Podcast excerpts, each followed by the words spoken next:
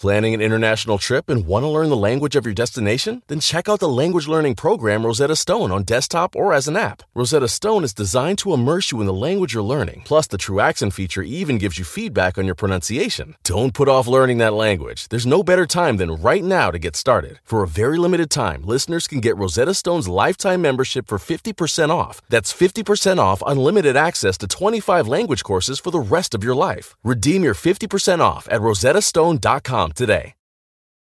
Hi there. Welcome to the Bowery Boys. This is Greg Young. And this is Tom Myers. And Greg, wait, we just skipped over the theme song. What happened? Well, this is a very special episode, which we'll get to in a second. But first, we have a little bit of business. We wanted to announce our latest live show coming up on Monday, December 9th, 2019. That's right. We will be appearing at the Green Space at WNYC in New York over on Varick Street. We'll be taking the stage at seven o'clock uh, for a show from seven to eight thirty, and we'd love to have you there in the audience. And this will be a live podcast recording, so you'll want to join us for the excitement.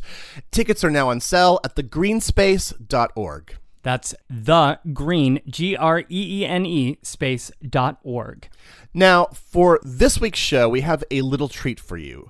Another episode of the Bowery Boys Movie Club, which is our exclusive show about New York City and the movies that we offer to those who support us on patreon.com patrons who already are listening to the Patreon only audio feed that we have out there will have already heard this episode, which is the two of us discussing the 2002 Martin Scorsese film, The Gangs of New York. We had such a good time discussing the historical accuracy and putting it in historical context that we thought that we would take this opportunity to release it to the general feed. And let's face it, Martin Scorsese is back in business. He's got a brand new film called The Irishman, which actually opens this month. It's getting all the raves. So we thought you'd enjoy revisiting another period piece from Scorsese based on the Herbert Asbury book, Gangs of New York. Uh, we had such a good time comparing the movie, as you're about to hear, to the book. So we so we really hope you enjoy this, and actually we hope that you'll want more. Uh, if you head over to patreon.com slash Bowery Boys for a small monthly donation, uh, you'll have access to many episodes of the Bowery Boys Movie Club. So far, we've done Ghostbusters, Midnight Cowboy, uh, the the Eyes of Laura Mars, that was a fun one. on the Town Taxi Driver, and we're about to actually hit record on another show for this week. Yes, for if you do already support us on Patreon, run to your exclusive audio feed right now because there's a brand new episode of the Bowery Boys Movie Club waiting for you. As Tom and I explore the New York City history behind the 1987 film Moonstruck, starring Nicolas Cage, Olympia Dukakis, and in her Oscar winning role, Cher. We can't wait to share it with you. And patrons, just wait because there's more. Uh, we will soon be releasing the audio from our Joe's Pub live event. So you will have audio from that in your feed very shortly. Yes, audio from our Joe's Pub show and a couple additional audio extras will be made available to you this month, on top of the normal episodes of the Bowery Boys that will also be releasing this month. We could not produce this podcast without the support of our listeners. And we greatly thank those of you who do support us. And if you don't, we hope that you'll join the gang. You can just head over to Patreon, that's P A T R E O N dot com slash Bowery Boys to join in the fun. You'll be the first to hear about upcoming live events and even get invited to New York Meetup. So join us over at Patreon, and thank you for your support. But Tom, we have talked enough. Let's get on with the show. The Bowery Boys Movie Club presents Leonardo DiCaprio, Cameron Diaz, and Daniel Day Lewis in Gangs of New York.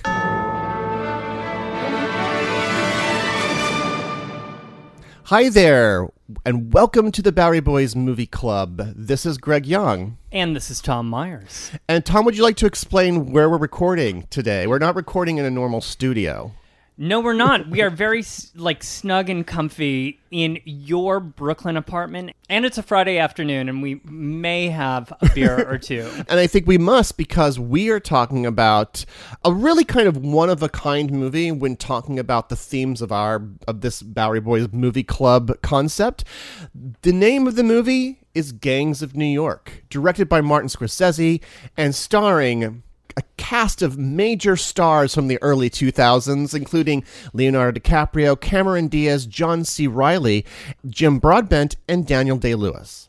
What a cast. What a film. What a long film. Can we talk about that? This thing goes on for two hours and 50 minutes. Yeah, so I, I, I think this is a good time to start with the question what is your relationship with this movie? Did you see this movie when it was in the theaters in 2002? It came out in the fall of 2002. You know, I am amazed to say that I did not see it when it came out in 2002. I think it's because I wasn't really around. I was just moving Yeah, back from mm-hmm. Berlin. There was like a year where, where I was gone. So I just wasn't around in 2002 when this came out. You were and saw it in the movie theater, of course, Yeah. because it had Leo. Yeah, well, yeah. So I was a big Leonardo DiCaprio stan. Is that what we're calling them today? I mean, I'd been a huge fan since like the Basketball Diaries and everything. And also, this was a, a movie very up my alley. And as we'll explain, there's a context to this movie. And almost down our alley. I mean, we live so close to the five points. to the to the setting of this of this movie. There's also though I have to say this movie has a very indirect importance to the two of us because of course we are named the Bowery Boys, which is the gang one of the most menacing gangs of the Five Points area in the mid 19th century. And we took that name when we started in 2007, partially because of the halo effect that this particular movie had in terms of talking about New York City history. Like, there was a big focus on 19th century kind of working class history. I mean, people were like, gang history in itself was like kind of hot Absolutely. And if you think that this movie came out in 2002, we started the podcast in 2007. So we were also kind of looking for a name for ourselves, you know, both living on the Lower East Side, a couple of blocks away from the Bowery. So yeah, it was kind of out there. You know, people were talking about Gangs of New York still, the movie, Yeah. um, still when we started the show. And we thought, well, among other things, there was nice alliteration with the Bowery Boys. We were boys, we were a couple blocks from the Bowery. we were not thinking perhaps about the fact that the Bowery Boys, the gang, as portrayed in the book and then the movie and in real life, were virulently anti immigrant and nativist Yes. in in nature. I mean, I guess we understood part of that. It certainly became more apparent as we dug into the Yeah, yeah. history more. I think we wanted to reinvent the idea of what that Reclaim meant, it. reclaim it a little bit. Yeah. And there had also been the you know the, thea- the theatrical troupe and the film group.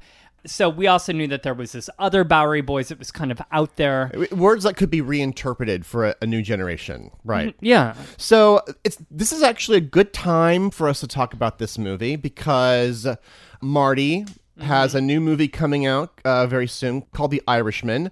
Of course, Leo is back on the big screens in the new Quentin Tarantino movie Once Upon a Time in Hollywood. And I, I do have to say that this movie, as you as you inferred, has a lot of nativism and anti-immigrant themes in it. Maybe a good movie to revisit because some of those themes are showing up on our own worlds today. Now, this is our second Martin Scorsese film on the show. The first episode was on Taxi Driver, mm-hmm. but this is our. Wouldn't you say that this is our very first historical reenactment film? Because I guess hmm. Auntie Mame is does take place through a couple decades, but doesn't really try to like immerse you into certain decades. And on the town, kind of like it recreates a sort of vision of New York that probably didn't exist. So I guess it depends on how you define that. This is a period piece. In Yes. fact, I would say, how would you describe it further? Having kind of looked at the book, so it's this is based on, or maybe inspired by, the Herbert Asbury book "Gangs of New York," which was written in 1927. Yeah, so it came out in 27. Asbury was a journalist. He had written a couple other books. He in his career, you know, he covered a lot of crime and wrote not just about New York City's underworld, but he also wrote about Chicago and other cities. He had come from the Midwest, came from Missouri, and oh, was yeah. yeah, his great great uncle. Now I'm not looking at my notes here, so I might be off here, but I think his great great uncle was actually Asbury of Methodism fame. Um, he- the very first bishop ever anointed in the United States Wow. in the Methodist Church. So he comes from this very religious Methodist upbringing. any Methodists out there are familiar with the name Asbury. I'm not even Methodist, but I went to a camp Asbury as a child, Oh. which was a Methodist summer camp. As opposed to, Hated it.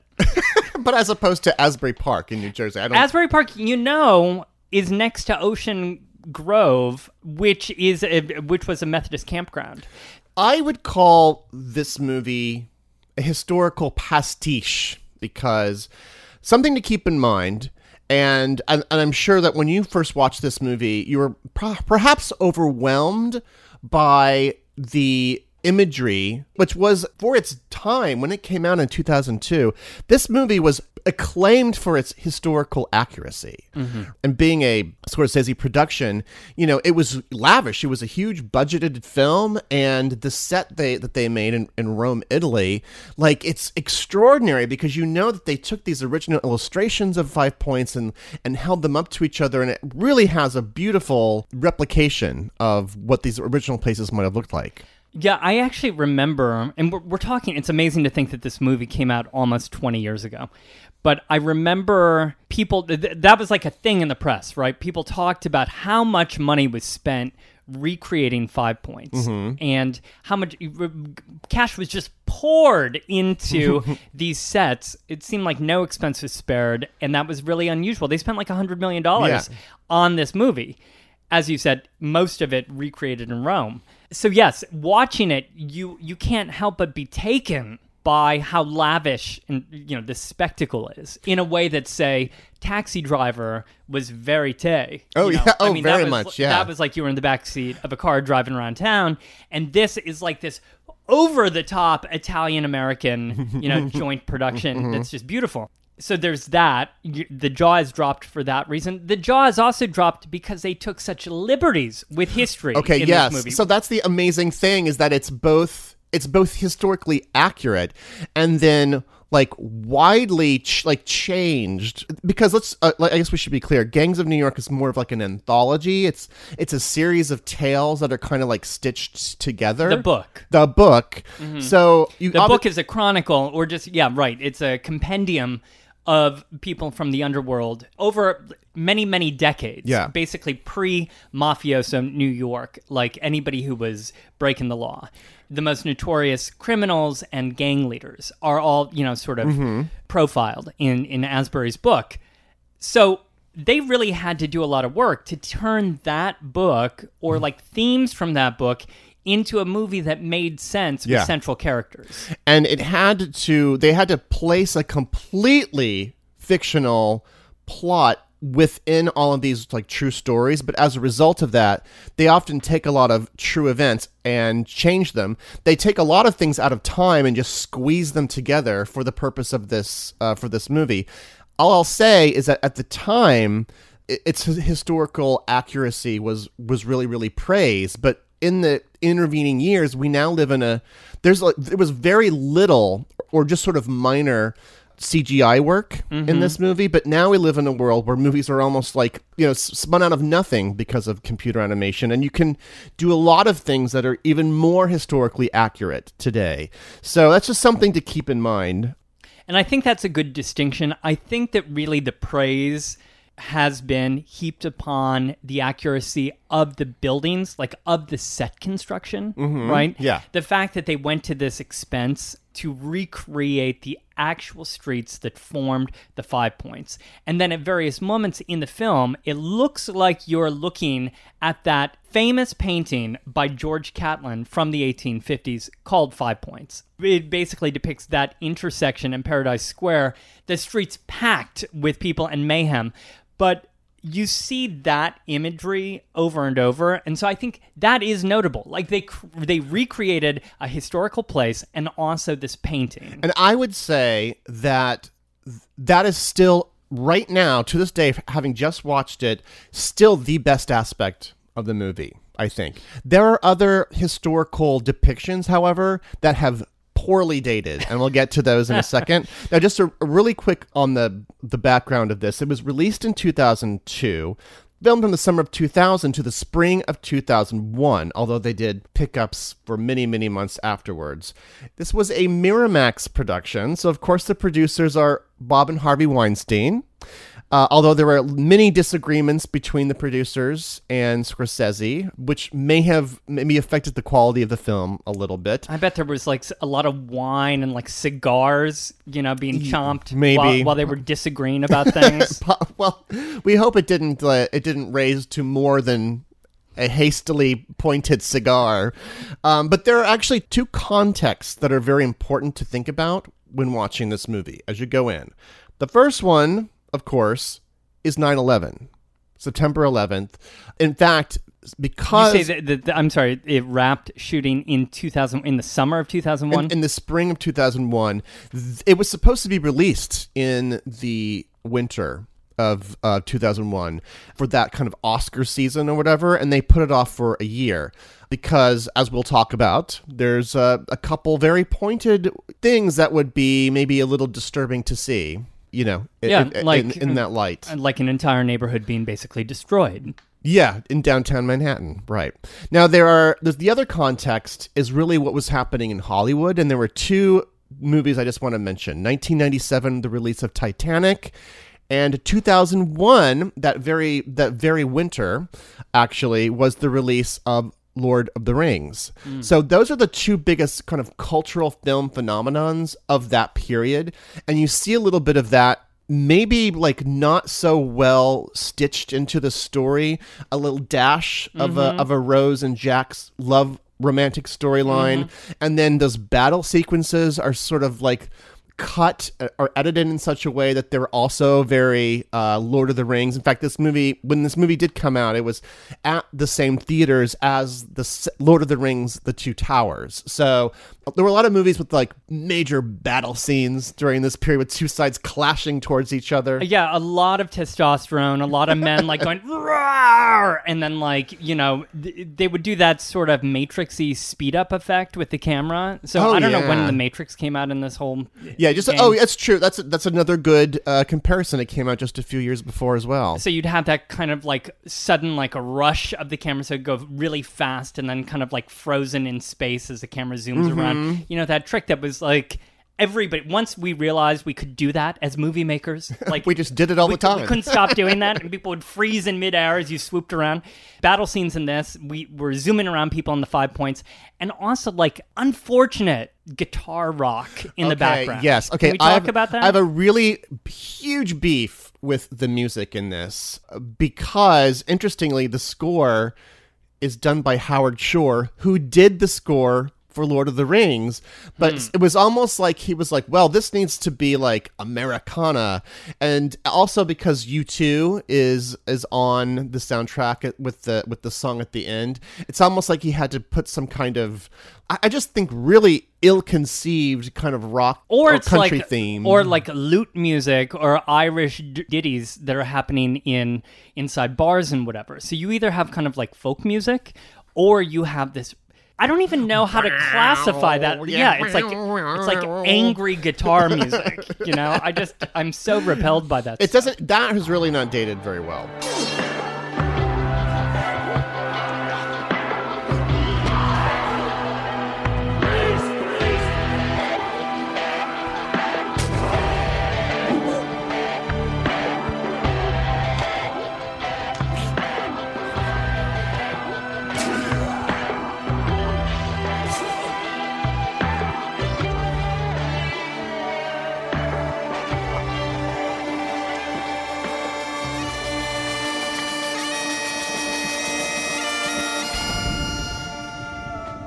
Would you like to know how this did at the box office?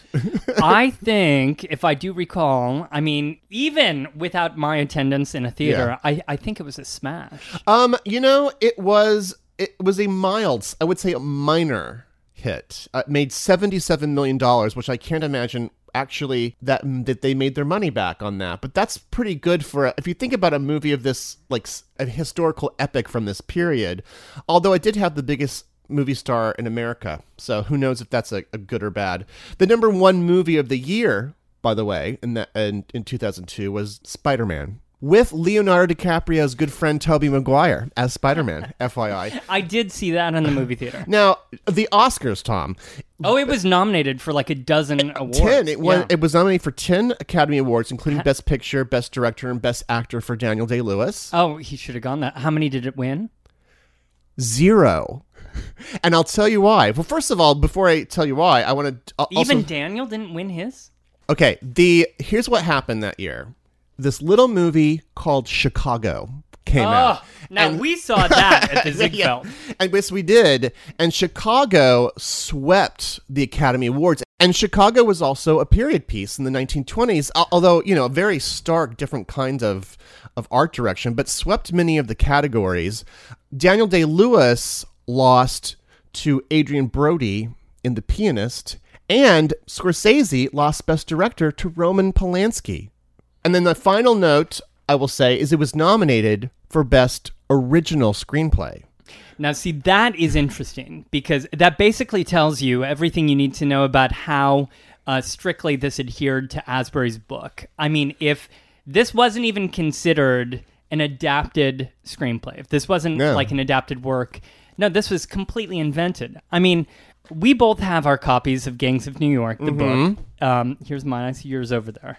And I also have Tyler's uh, Tyler Anbinder's, uh, five points out. I was just sort of flipping through it as I was watching the movie. as one does. The screenwriters, they had their work cut out for them. They basically, if we're if we can just talk about the plot for a second, Yeah, in fact, yeah. Let's let's in fact go into a synopsis if you want to. the story basically concerns it concerns the five points from the 1840s to the 1860s and a young man who we call amsterdam the son of the leader of a former gang the dead rabbits.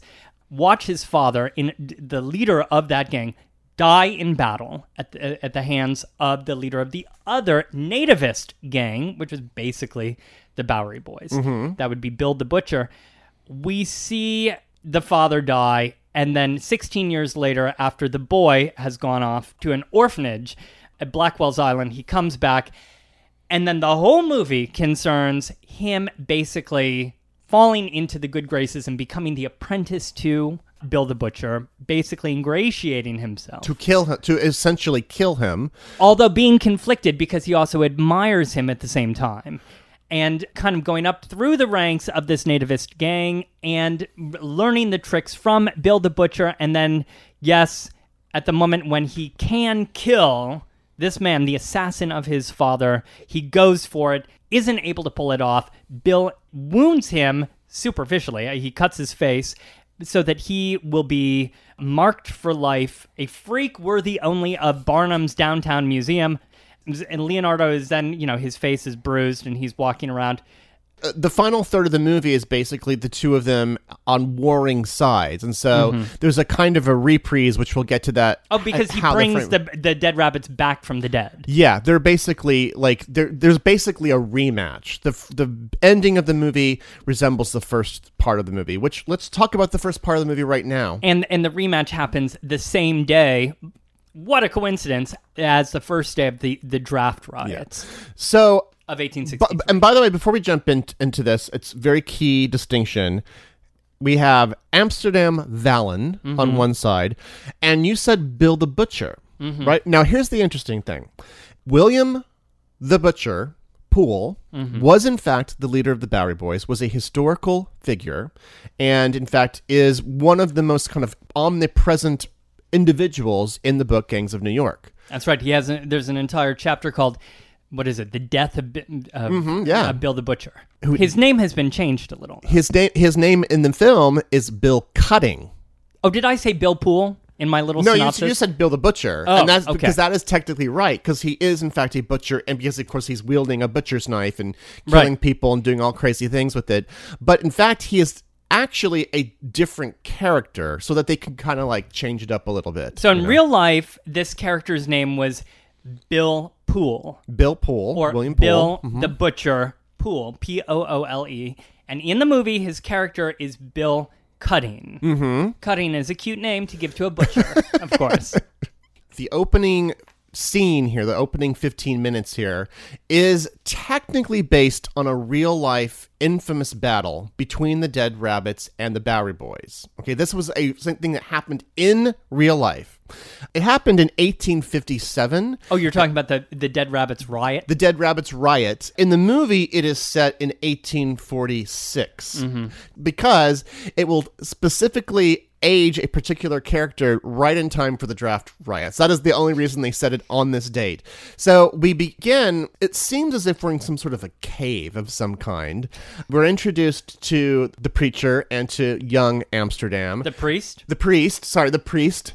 Yeah, I don't think he's really a priest. Uh, um, loosely, a loose, a little priest. Have a little priest. Have a little priest. So- there is some Sweeney Todd in this, which we'll get into. So they're actually getting ready to go into this battle. And what happens is all these people start collecting. They're they're getting the gang together, and what many of these characters are, they're actually directly or indirectly based on characters that are in the book Gangs of New York. And there's one person that I just want to point out right now because you see her at the beginning and you see her a little bit at the end, and that is Hellcat Maggie. I am so how what what minute are we at? I can't believe it took us this long to get to Hellcat Maggie. Who is, uh, you know, the movie does not have enough of her in it, frankly. No, but she has a real yeah. bite to her.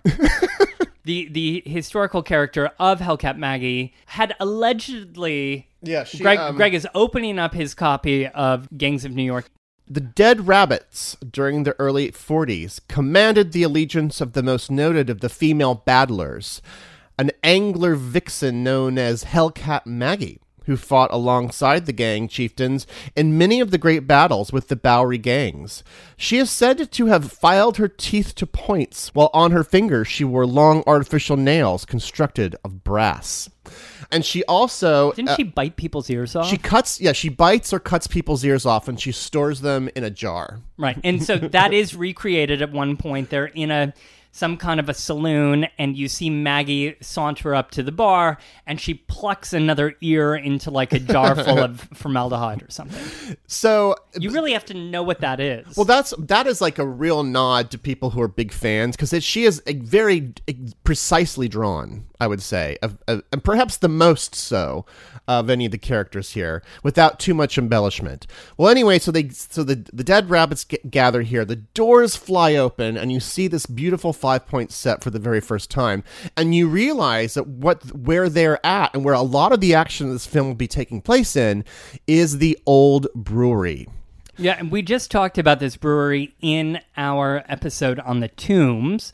I feel like I mean, we we kind of talk about many of these things all uh, over the in all of the shows. Yes, in all of the shows. We just sort of mentioned it in the in the trash show as well because you know industry had been forced to move up here to be near Collect Pond. So one of those things that was moved up here was this old brewery. Of course, once the pond was drained, it was filled in, and the the earth wasn't totally settled, and the structures that were built atop that new landfill started to shift. The foundation shifted. People fled because their houses were falling over, and the people who took their places, uh, the tenants who set up residence there, were the city's most recent arrivals, most of them being Irish uh, immigrants who were just arriving in the city at the same time. right. So during this period, Five Points was very associated with the Irish who had just arrived into New York City, and they are clashing out in front of here in Paradise Square, which is the other name for Five Points, or actually the, the name specifically of the kind of patch of land. In the movie, there's like some kind of a monument or something in the middle of the square, isn't there? Yeah, but, so there's Paradise Square that's just off of the Five Points intersection. So you mm-hmm. see both of that. I mean, it's very realistically done. Yeah. So anyway, so they are meeting up with Bill Cutting and the Bowery Boys, and in his language, uh, you can already tell that they're like anti-Irish, like go back to your country. You're not a Native American, a Native American in terms of like a native who's lived here for you know a few decades.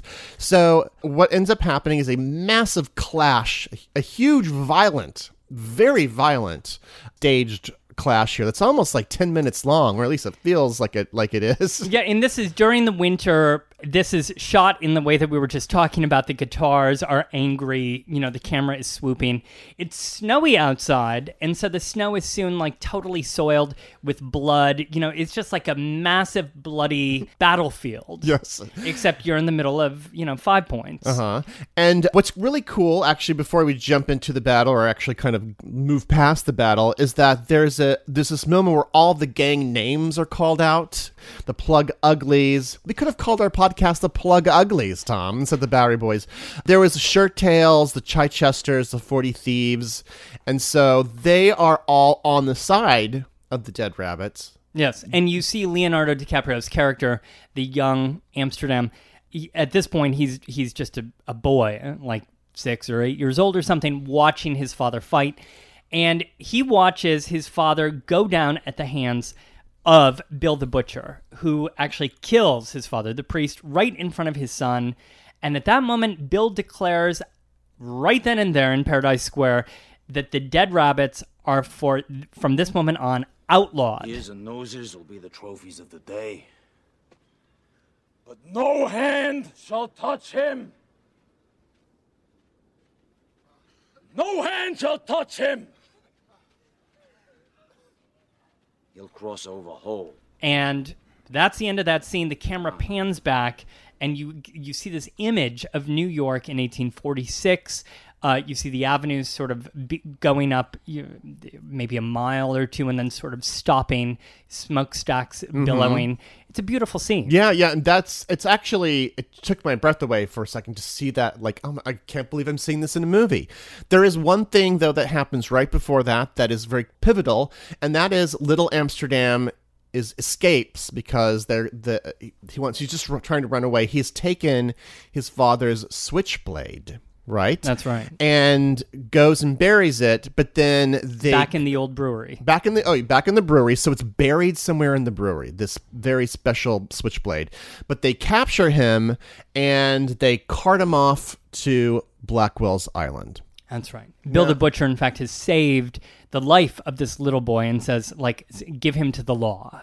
oh as, Maybe opposed, as opposed to being killed yeah Right, and maybe he'll grow up and have an edu- give him an education. we kind of flash forward 16 years later and we see leo being check or i'm sorry amsterdam uh know, who is can we just now call him Leonardo who is or Leo? now leo and you know now he is he is Played by leonardo Leo. played by leo are getting out of the blackwell's island facility but here's the did you, did you notice this weird detail? First of all, they keep calling it the Hellgate. Yes, Um, the Hellgate House of Reform. yeah, so that's never what it was called ever. Um, I ch- I checked all over the place because I was like, I think they just wanted to say Hellgate, Yeah, I mean Hellgate fits kind of the the mood you And know it- that they were looking for and here. it is.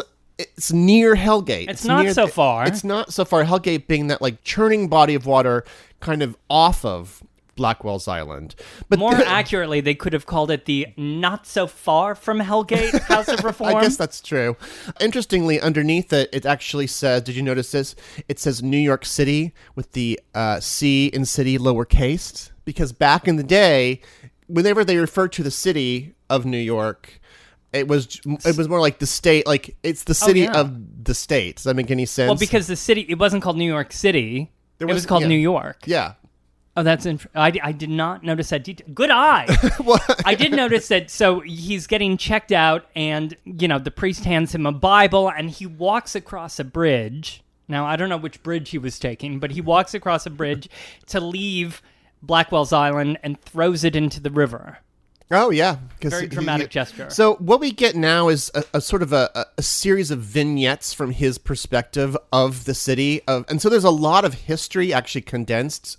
So he's been sort of locked up in this reform school for 16 years. So yeah, it's kind of like in voiceover, Leo is kind of telling us what has changed and what's going on in New York City. He's our he's our guide Yes. to New York in 1862. So they're celebrating. Well, some are celebrating the Emancipation Proclamation, the freeing of the slaves. But of course, in the voiceover and on the street, you see a lot of anti-Lincoln people, and you, you realize very quickly that a lot of New Yorkers, as was the case, were actually very anti-union. We, we even see some signs, I believe it's in this scene or, or later, of like people wanting to secede from the Union. Yeah, and Bill the Butcher is right there at the forefront. Then we get a, sh- a short scene at the piers. At Mm-hmm. the docks, uh, we, we we see the f- the first of many scenes of Irish coming off the boats. and they're being handed. Did you get this? They're being handed a hot dog uh, because they're starving, and a little pamphlet, a little uh, flyer that says "Vote Tammany." Oh, and did you see who was handing uh, that little card to people?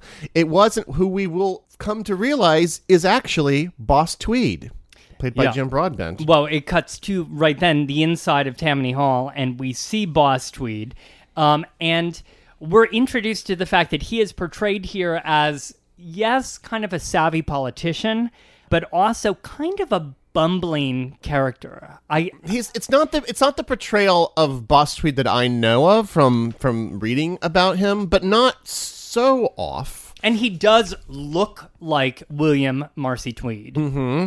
He's a, got a lot of birds.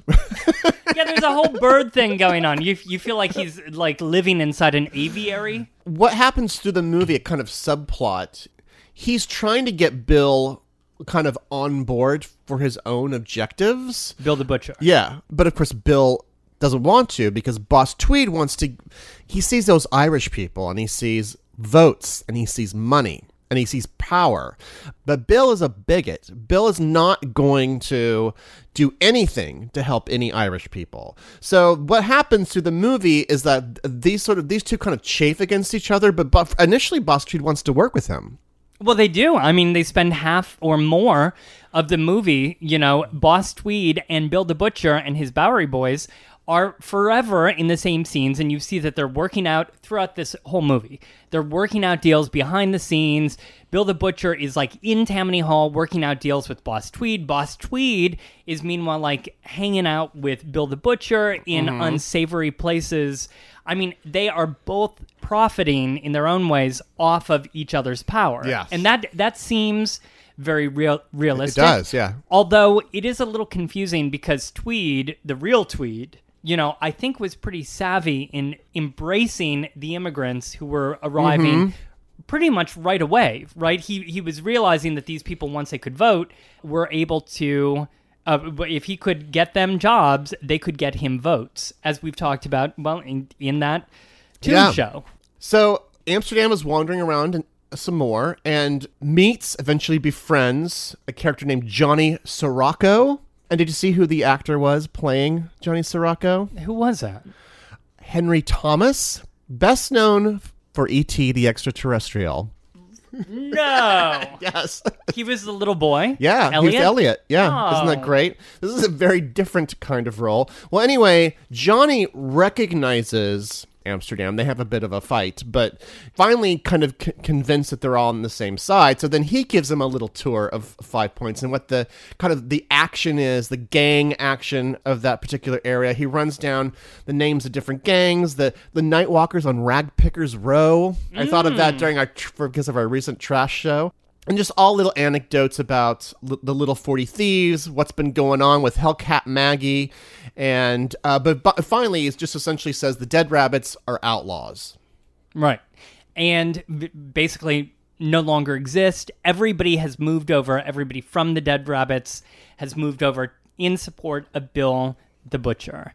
Now, again, this is not historically accurate. So now we have lo- we have left reality and we're in this other kind of a history adjacent pocket yes Right.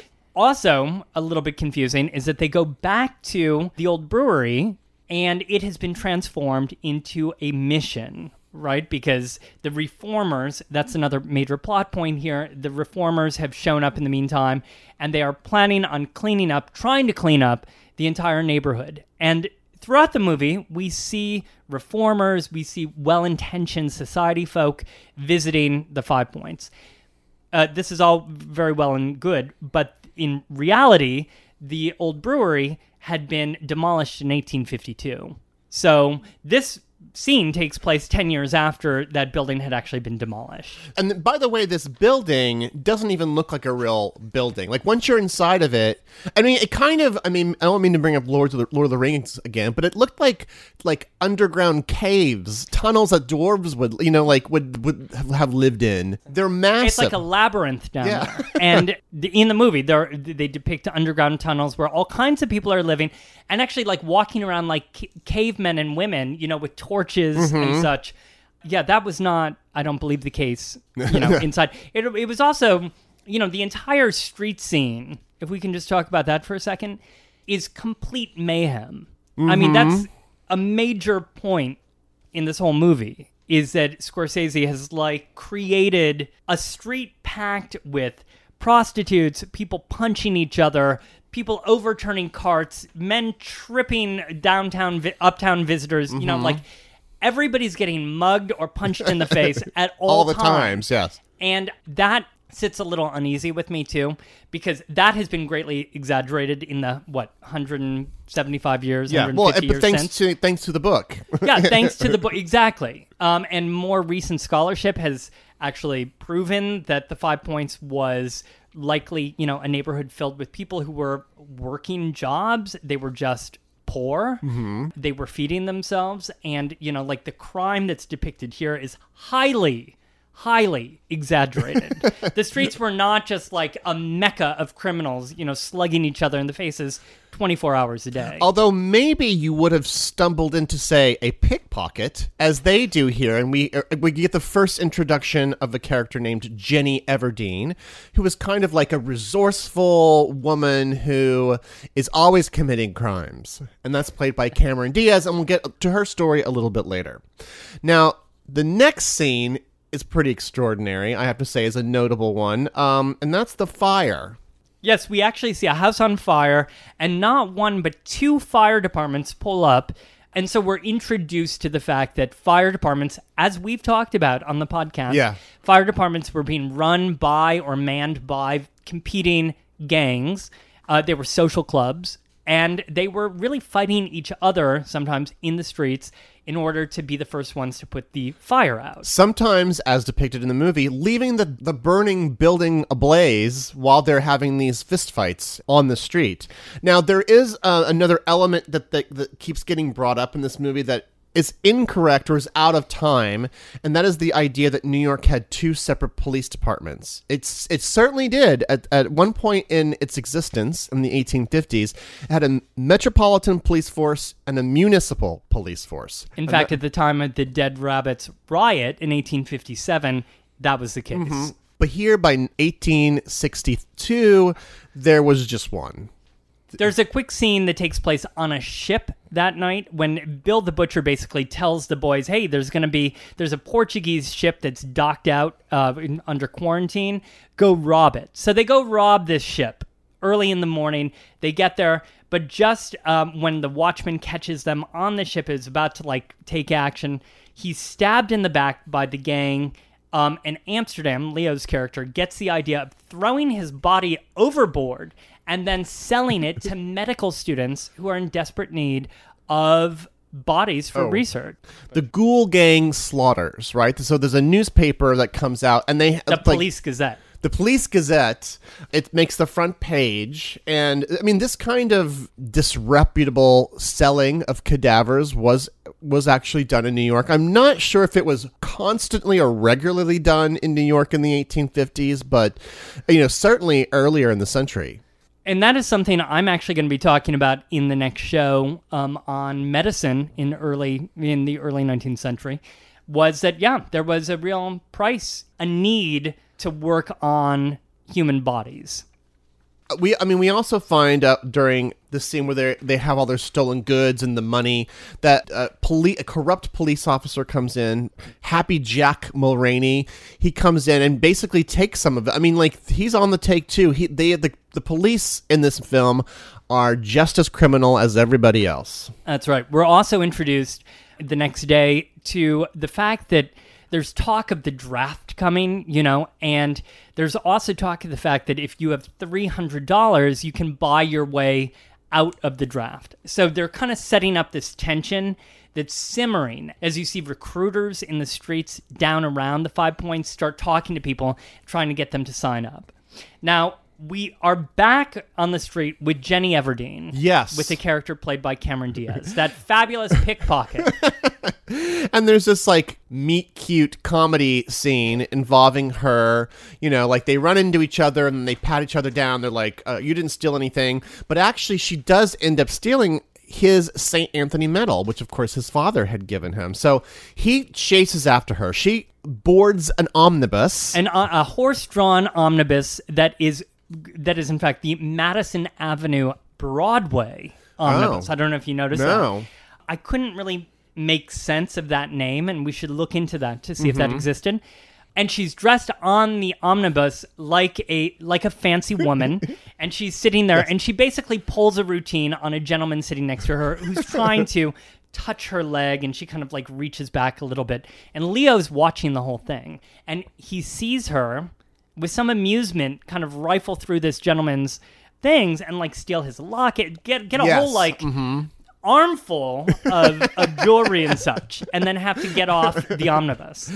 It's like a whole Zales showroom right here. Uh, he follows her to a mansion. And in sort of like the the back hallway, she secretly changes into a maid's outfit, and then she heads inside through the kitchen and heads up the stairs as if she works there. And he, in a voiceover, explains that Jenny is not just what he calls a bludget, which is a girl pickpocket, but she's also a turtle dove, which is one who dresses like a maid but will will enter your house and rob you blind. It takes a lot of sand to be a turtle dove, he says. I love the use of the word sand is in this. It's like several times. Oh, You've there- got a lot of sand. She goes into a Victorian mansion, and you know, it's the 1860s. It didn't look like an 1860s house to me. If you think of what the fancy families, and by the way, in the 1860s, they were in Midtown, they weren't really up next to Central Park. But anyway, there she is, and she goes in, and the family is sitting down. Now, we see some rich families. I, I couldn't tell, was this supposed to be the Schermerhorns? Because th- they're, Well, we get we're going to see them in a minute. So and- maybe it's and- another family. yeah. but she has gone in ostensibly she's robbed them of jewelry and she's sneaking out and then they have this kind of like weird altercation With Amsterdam, thing, right? Amsterdam catches her, and they have a.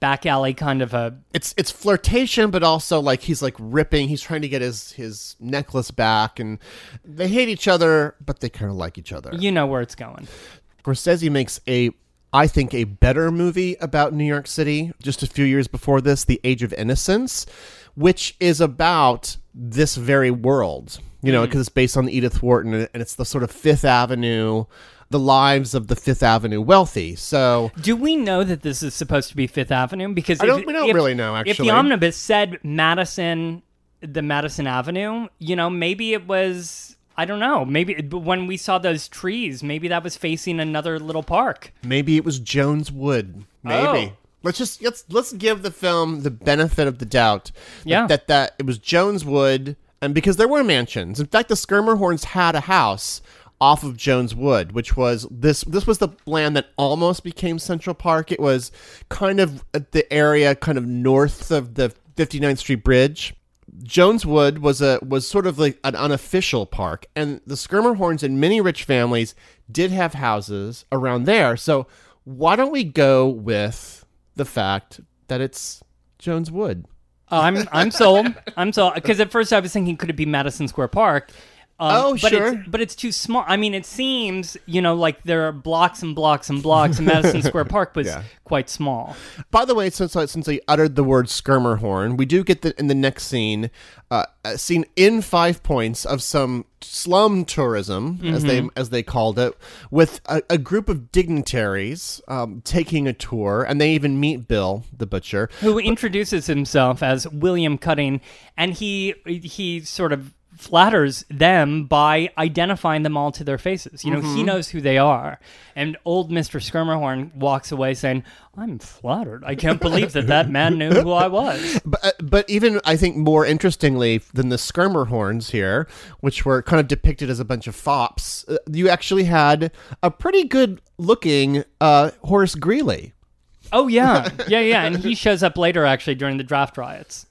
I- In the meantime, we see that Bill has become kind of a mentor to Amsterdam. So Leonardo's kind of like learning the ropes. You know, there's some kind of montage action here.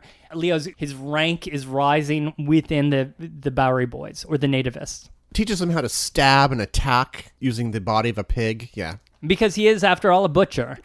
um, there is a funny moment. Well, funny. Stra- I guess it's dark humor uh, where uh, Boss Tweed says to Bill the Butcher, "You know, everybody's bothering me about crime and the five points. We have to look like we're doing something. How about a hanging?" And Bill the Butcher says, "Okay, how many?" And Boss Tweed says, uh, three or four." And Bill says, "Which one?" Three or four?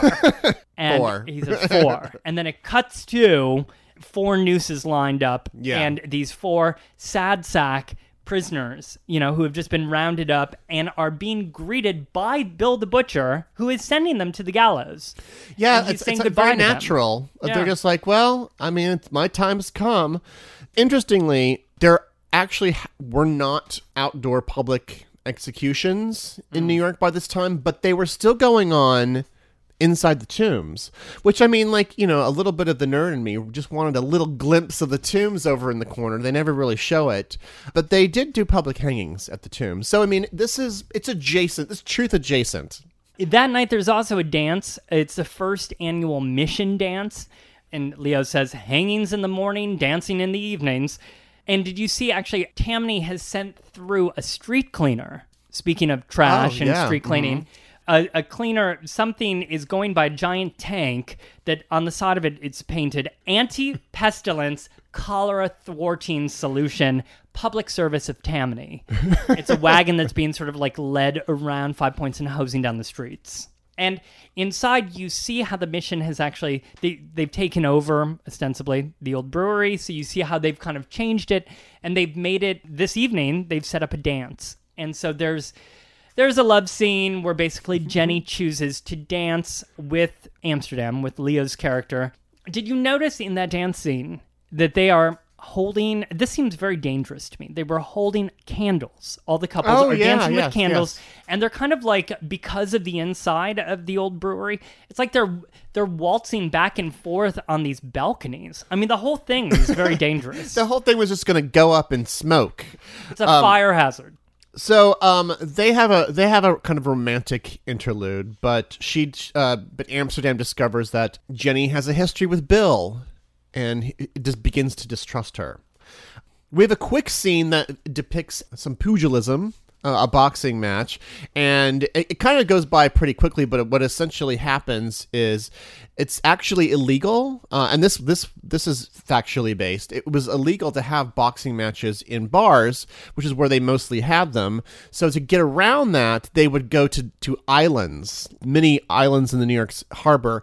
In this, it looks like they're on some kind of a barge or something. well yeah i Or mean first first they're in the in the five points and it gets raided by the police and bill the butcher looks at boss tweed who is of course there too and says why are we getting raided we paid off the police and Tweed says back to him, We paid off the municipal police, but this is the metropolitan police. According to the movie, it's Leo, aka Amsterdam, who comes up with the idea of holding this match outside the city limits, which is floating on a barge. We're going to jump over it really quick, quickly, but there is this magnificent kind of single continuous cut scene of Irish immigrants coming off a boat, basically signing up for war and then loading up onto a boat that's heading towards the battle lines, signing up for the Union Army and going down to the battle lines, and then, of course, then coffins being taken out of that boat. So there's this sort of like morbid circle of life thing that's happening here. Yeah, it and even one of the recruiters who's at the table is saying to the immigrants as they get off the boat says to him, "This document makes you a citizen. That document makes you a private in the Union Army. Now go fight for your country." It's very dark. Yeah. So- and, and yeah. one of them says to the other, "Where are you going?" And he says, "I heard Tennessee." And he says, "Where's that?" That's a was a real situation in the 1860s. This cuts to a most remarkable night at the theater. It's Uncle Tom's Cabin. the rowdiest production of Uncle Tom's Cabin you've ever seen. Well, the the sort of backdrop on this, which is sort of interesting. So, of course, this was one of the most significant books of the 19th century. When the book came out, it created, you know, this was before like licensing and everything. It cre- there was like a million different play versions that came out, and so by the eight, Well, a lot of people couldn't read. yeah, that's true. It could, that was the best way to share the story. But what happened is by the 1860s, especially here as we see, the kind of like nuanced themes, if if in fact that book has nuance, anyway, the themes of that book kind of like fade away and it turns into what's essentially just a minstrel show. And a way for the, uh, the audience here is to chide Lincoln and to make fun of him and to make fun of the issues of the play. even if that wasn't the intention because it seems that this this production is being presented by the same people who are behind the missionary work down there, yeah. behind the mission so there seem to be abolitionist intentions behind the production. Although it is just such a weird spectacle they have Abraham Lincoln floating this this guy playing Abraham Lincoln floating up in space. Remember the movie with Meryl Streep playing the opera singer? Oh, uh, Florence uh, Foster Flor- Jenkins. Yes, Florence Foster Jenkins in the opening scenes of that, where she's into these kinds of tableau vivants. So it's kind of this like If Florence Foster Jenkins floated into this scene, it, I would not have been surprised. it's the same thing, yeah. So the whole thing is rather odd, but while Lincoln is floating like 30 feet in the air throughout this entire thing, there's an assassination attempt against Bill the Butcher, and Leonardo DiCaprio spots it and saves Bill's life. Yes. For this moment, we believe that now this relationship between Amsterdam and Bill has kind of gone to the next level. Like now he's truly a confidant. And we we go to a bar, to a brothel, actually, um, where they're all hanging out. And I just there's one particular interesting historical detail to this. We see a gentleman tap dancing. So, tap dancing is said to have actually originated in Five Points, the mixture of Irish dancing and African dancing sort of mixes here, and they trace the roots of tap dancing. So, I mean, of course, Bill says something derogatory about it, but it is cool they make a little nod to this uh, dance history. of course, Bill says something derogatory and racist, and it's strange because Daniel Day Lewis's character, like, he's growing on you, you know, and you're also conflicted, yes, much as true. Amsterdam is conflicted, because there is something like you you start to sort of like him, and then he says something horribly nativist and and racist, and you're like, oh my god, yeah, I no, he's, He's despicable, awful, right. Yeah, and he keeps like bludgeoning people. And now, Tom, we are at both my favorite scene and least favorite scene.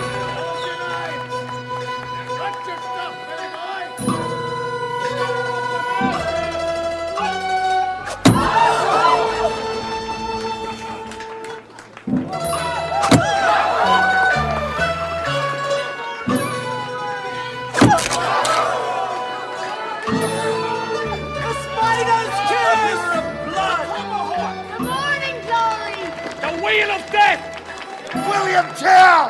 The butterfly! The spider's kiss!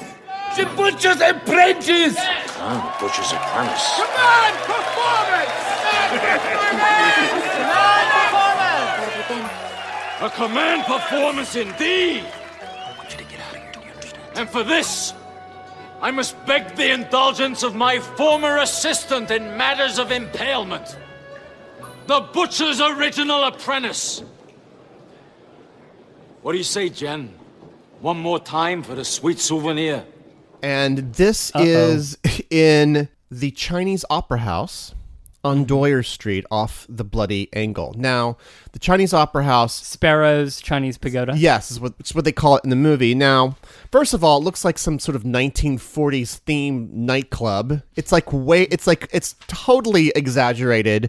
Like no place like this has ever existed in New York. But I have a larger problem with this scene and just generally the depiction of the Chinese in this movie is the only thing that strikes a really bad note to me. First of all, this is the 1860s. New York did not have a Chinese population at all, okay? A, a very, very small one. Extremely small, and maybe just a few small places on Mott Street, right? So there was no like it could not be some elaborate nightclub pagoda place, whatever, right?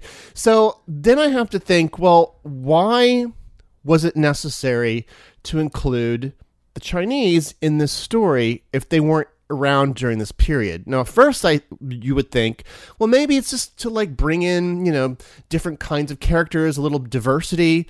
But also, then- maybe you know, it's like today, Chinatown is right down there, around five points. Maybe it's kind of a nod. a to- nod to that. Except for the fact that there are no Chinese speaking roles. Like there are no speaking roles for Chinese people in this movie, right? Ex- except for maybe like a line or two. So I So it's gratuitous. it seems it just seems like exoticism they basically wanted to show spaces that were clean is how i am looking at it because you're in the brewery forever. So i mean i think it's just to like do some kind of colorful decoration And fresh air. yeah. So i mean i guess i understand that. And to be fair i love this scene. Well, th- this is they are celebrating the 16th anniversary of the quote Great Battle of 1846, which is that face-off that we saw at the beginning of the film. So this is a celebration of Bill the Butcher's conquest Yes. of Amsterdam's father. By the way, we also see a bunch of women in cages. Oh yeah that's very strange I found it very limelight, circa 1990s. You know? except i think those were go-go boys in silver pants God, I miss the 90s. the key context for this scene is that Bill has discovered, uh, Johnny Sirocco has told him that Amsterdam is actually the son of the priest that he killed. So now all of a sudden he, you don't know what he's thinking, right, Bill? I was so disappointed in Johnny, you know, for sort of Oh, yeah. squealing on his friend. But we should also mention that Johnny has had an infatuation for Jenny, Cameron Diaz's character, for years. Right? so- He's been in yeah. love with her, and then all of a sudden she hooks up with with Leo. So.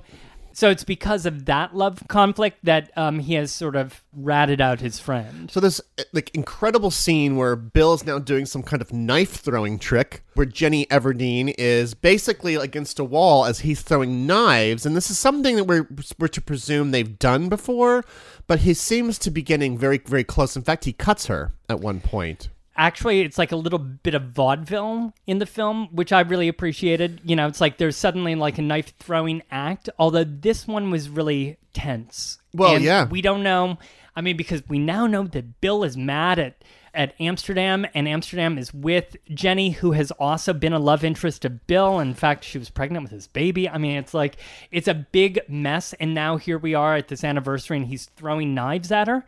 This is a nail biter Oh yeah, I mean, and plus knowing you know knowing the director here and making movies like Taxi Driver and Goodfellas, like you know where these scenes go. Oh, I thought I thought she was gonna get the I knife. thought she was a goner. Yeah. Well, someone is almost murdered in this scene because as Bill is pouring a celebratory flaming drink to mark the death of the priest, Amsterdam comes at him finally. He has waited for this moment and finally throws a knife at Bill. He misses Bill, who throws back at him, landing a knife right in Amsterdam's stomach. So now we think that Amsterdam's a goner. He mm-hmm. comes over, he could totally finish off the job. He proceeds to bloody him up in the most the most ridiculous headbutting fashion. Oh, right? yes, that's- that's at- weird. At one moment, he's like on top of him, on top of like a stage, butting his head. They're all so bloody. He grabs a knife and he's saying, "Who wants what?" You know, it's like he's calling out to the crowd. People are throwing in like or they're like ordering his body parts. You know, saying, "Cut out his- his yes. tongue. Give me it. Give, me, me a his liver." ear. Give me a liver." And this is where I thought it, it like veered into Sweeney Todd. it's so macabre. If, if they'd started singing, it would not have surprised you. No, Well, I wish yeah. they would have. No, but then he says, no, but you know what? He is not even worthy of death and decides instead to brand him, to, to scar him for life by taking like a hot sword and like crossing his face, basically messing up his beautiful face. for like a minute because this is like Leonardo DiCaprio, okay, like a pretty movie star. You barely see this. Like, I mean, in fact, like the next few scenes, his face is turned away from the camera, and then when you finally see it again, there's like a kind of a light indentation on. It's almost like there's a lot of blush on like Yeah. one side of the face. So somehow, somehow Amsterdam survives that, and Jenny drags him off to her hiding spot to nurse him back to health. It's again in some kind of like underground catacomb, you know, someplace candlelit hovel. Yeah. Which, you know, did not exist, but whatever. And he's down and she's actually called in a doctor. He's being sort of like nursed back to health. And she says, you know what, I've got $215 hidden away just enough for you and I to take the new train line out to California and start a new life in San Francisco. Transcontinental Railroad. Yeah, yes. which has opened in the meantime. Yeah, so there's a moment where it's like, okay, is he going to clean up his life, go with Jenny, leave five points for good, and head out to California? Instead, he chooses to stay and fight. And what essentially happens in this last third of the movie is he assembles a team, essentially becomes a rival in the community against Bill. by resurrecting his father's former gang. Right. This gang that has gone basically extinct or underground. He announces the comeback, or the resurrection of the dead rabbits by heading back into Paradise Square, limping, gimping his mm-hmm. way into Paradise Square and hanging the pelt of a dead rabbit at the sort of flagpole in the middle of the square. And may I read just a segment from the Gangs of New York? Oh, a, a little do. bit of his description of the dead rabbits, because this is reflected in a, something that actually happened. The dead rabbits were originally part of the Roach Guards, organized to honor the name of a Five Points liquor seller. But eternal dissension developed, and at one of the gang's stormy meetings, someone threw a dead rabbit into the center of the room. One of the squabbling factions accepted it as an omen, and its members withdrew, forming an independent gang and calling themselves the Dead Rabbits. So, this idea of actually using a corpse of a dead rabbit is actually taken from history. Unfortunately, for one of our characters, this inspires Bill to do something quite violent. And that is to take Johnny Sirocco, who had, had told on Amsterdam, The uh, rat, the ra- yes, former best friend. essentially takes him and impales him upon the fence here in Paradise Square. And this is after Leo had like figured out that it was him who ratted on him and he spares him his life. So again, Amsterdam is like showing his compassion to his friend. But nonetheless, basically, Bill does him in and hangs him in the same spot that Leo hung this this rabbit pelt. And Leo does have to then kill him out of out of mercy. And so basically, it's it's obvious at this point that the battle is on. Amsterdam at this point announces, you know, he, he sort of shows, reveals his logic when he says, "Look, the nativists are this gang over here, but we we've got a growing population. I mm-hmm. heard," he says, "that there's 15,000 Irish arriving a week. Get us all together. We ain't a gang. We got an army." that again is underscoring how many people at this period in the 1860s were arriving. Well, and reflecting the understanding that these oppressed communities, if they could just organize in an effective way, could actually make political change. And sure enough, here comes Boss Tweed knocking at the door, who sees this as a potential to gather more power in New York.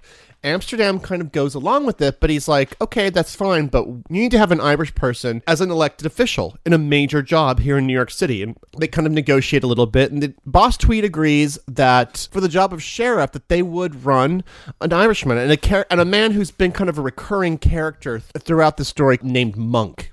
Monk McGinn.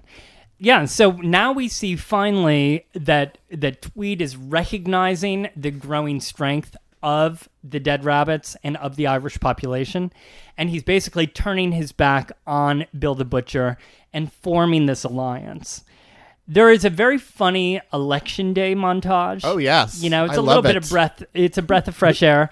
There's a lot of comedy. You know, there are people who are like voting, you know, multiple times in one day. They're voting and then they're actually getting their hair cut. They're voting and they're, They're getting shaving. a shave. you know, Amsterdam actually asks a guy, Where are you going? And the guy says, I already voted twice. And Amsterdam says, Twice? You call that doing your civic duty?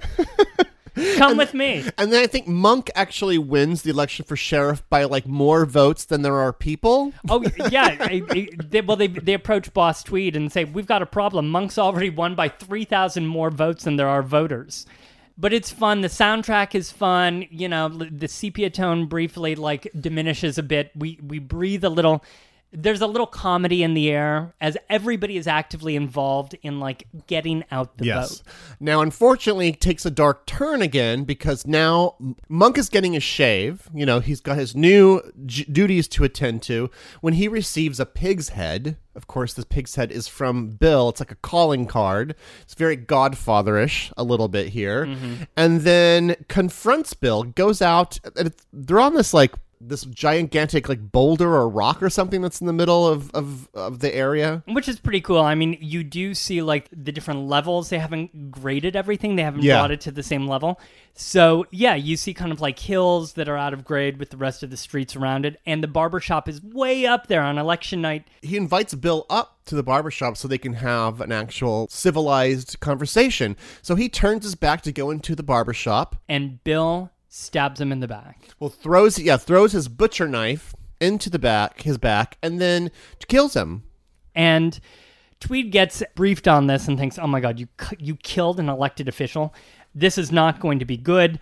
And the next scene is the funeral procession.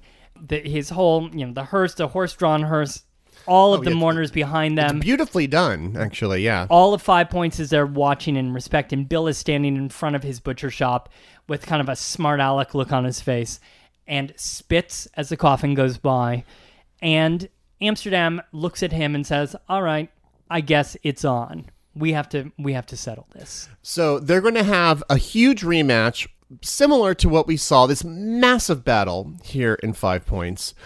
It's like tensions are boiling on this sort of small scale, just as they're boiling over on the large scale here in New York City, because the day of the draft arrives.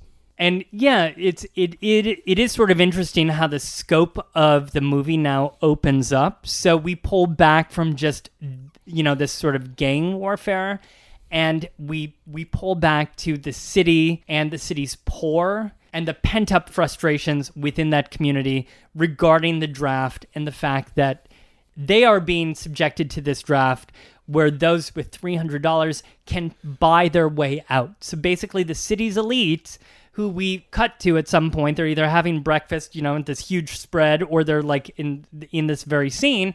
We see them playing billiards. We see Schermerhorn and we see Horace mm-hmm. Greeley, and Boss Tweed is right there with them, talking about the tensions in the city. We see that the, the poor have had enough. And as the, the draft lottery begins, the city pretty much ignites. In fact, it's it's firemen who actually, which is actually what happened in real life. Firemen smash the draft office. The city basically collapses into chaos, and it's actually the next day where all of the massive violence happens. The Schermerhorns are, in fact, sitting down to breakfast. A mob smashes their way in. And then there's a scene with, with the police wire. They're tapping the news to each other.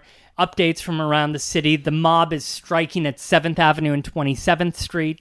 All the stores are closing on 8th Avenue for fear of the mob that's on 17th Street. They're flashing addresses on the sc- on the screen. You know, robbers are attacking the African American boarding houses. The, And the, orphanages, yes. and orphanages at 27th and 7th there's a big mob we're inside the police headquarters on mulberry street there's a mob at 21st and 2nd so we're really like outside uh, Finally, Five Points, yes. which is nice we see mansions burning at lexington and 46th street which is accurate what- barnum's museum is on fire which is not accurate. Actually, the weird thing about that is, uh, by the way, anything Barnum in this is far more accurate than anything that was in The Greatest Showman. But I digress. In, in this case, we will not be doing that we there's because there's no history in it whatsoever. It is true that Barnum's actually was a focus in 1864 when Confederates actually came and tried to burn the city. That was one of the places, and in fact, the next year, 1865, is when the museum actually burns down. But I don't believe it was seriously affected by the draft riots but it is a good enough excuse so that you can have an elephant running around lower Manhattan because of course the animals have escaped. So I kind of I'm okay with this change of history. Yeah, I kind of like the elephant's sort of cameo here at the end. Of, meanwhile, then we're flashing back to the Five Points gangs. They're meeting in the streets. We're following them yeah, as they're getting closer to each other. They're about you know, to each other in the streets. They've just cleared one corner on one side and one's coming around the other corner and they're they're they're looking at each other in the eyes as they hear a noise and they see a stampeding elephant, you know, a block Yeah, away on uh-huh. the other side of Paradise Square. When all of a sudden, elsewhere in the city, regiments of soldiers start firing on the mobs in the streets. And then the whole thing turns into a huge brawling mess. And by the way, this reminded there was something about this that reminded me a little bit more of the Astor Place riots. The idea of militia firing into people. I mean, I think it was. I feel like it was a nod to another moment in history, to be honest. But the the And and did they, I will ask you, did militia fire into New Yorkers, mobs of New Yorkers on the street? uh, they did, yes. So that part's true. What happens here in Gangs of New York that is not true is that then military vessels then fire cannons and cannonballs from from the docks into Five Points. Yes, that has not happened in New York since 1776. so that is definitely a fiction. But yeah, so that's but that would just that just used uses to motivate and to kind of like heighten the battle that we're just seeing. And I would even say, to be kind of honest, in terms of the screenplay here, it almost makes their battle seem less important.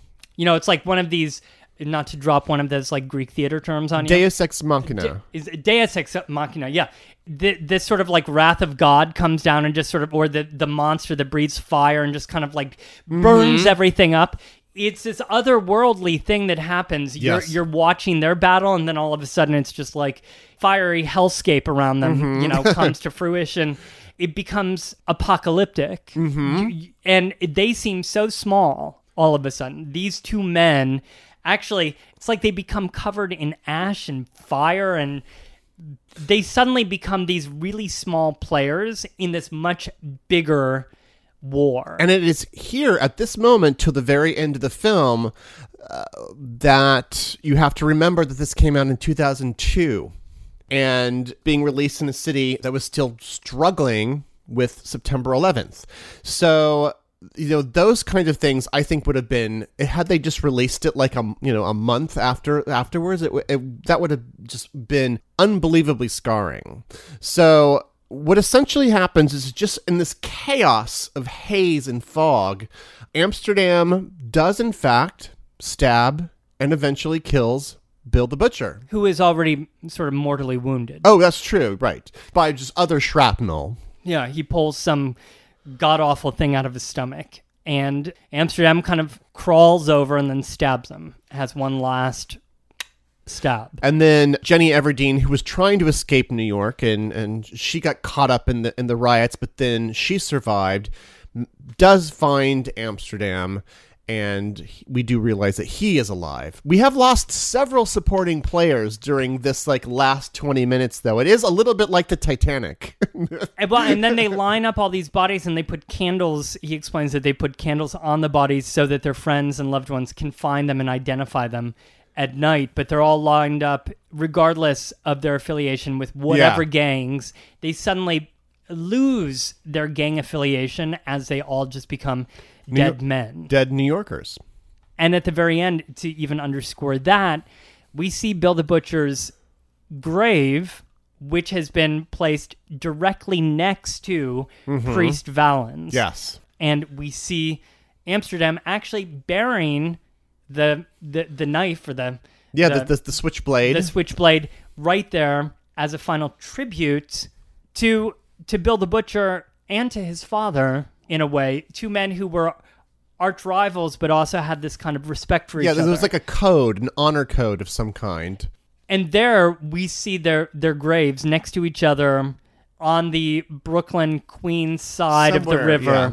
With his view onto Brooklyn Bridge, so we've now like we we jump forward in time by a few decades. Well, yeah, it does a little fade, it, right? It, Yes. A dissolve. It keeps dissolving forward, and and you kind of jump through generations as you s- Woolworth building and all these skyscrapers pop early up. Yeah, skyscrapers yeah. and then bigger skyscrapers and then finally quote unquote today which includes an image of the twin towers rising above of, above all of it And that was a conscious choice. I mean, they, you know, they could have like what would you do in that situation? Would you cut that last final scene or would you leave it? So it's very powerful. And then, you know, then you hear Bono like chiming in with his song, The Hands That Built America, which was nominated for an Academy Award and lost to Eminem for Lose Yourself from the movie 8 Mile. Little trivia. Mm. Finally, I just needed to add that Bill the Butcher, Poole, not William Cutting. So William Cutting died in this manner during the draft riots. Okay, this fictional character. and how did bill the butcher die He actually died back in 1855 and he was shot to death by another Bowery boy, actually. So he was not, yeah, he would not even have been around during this time anyway.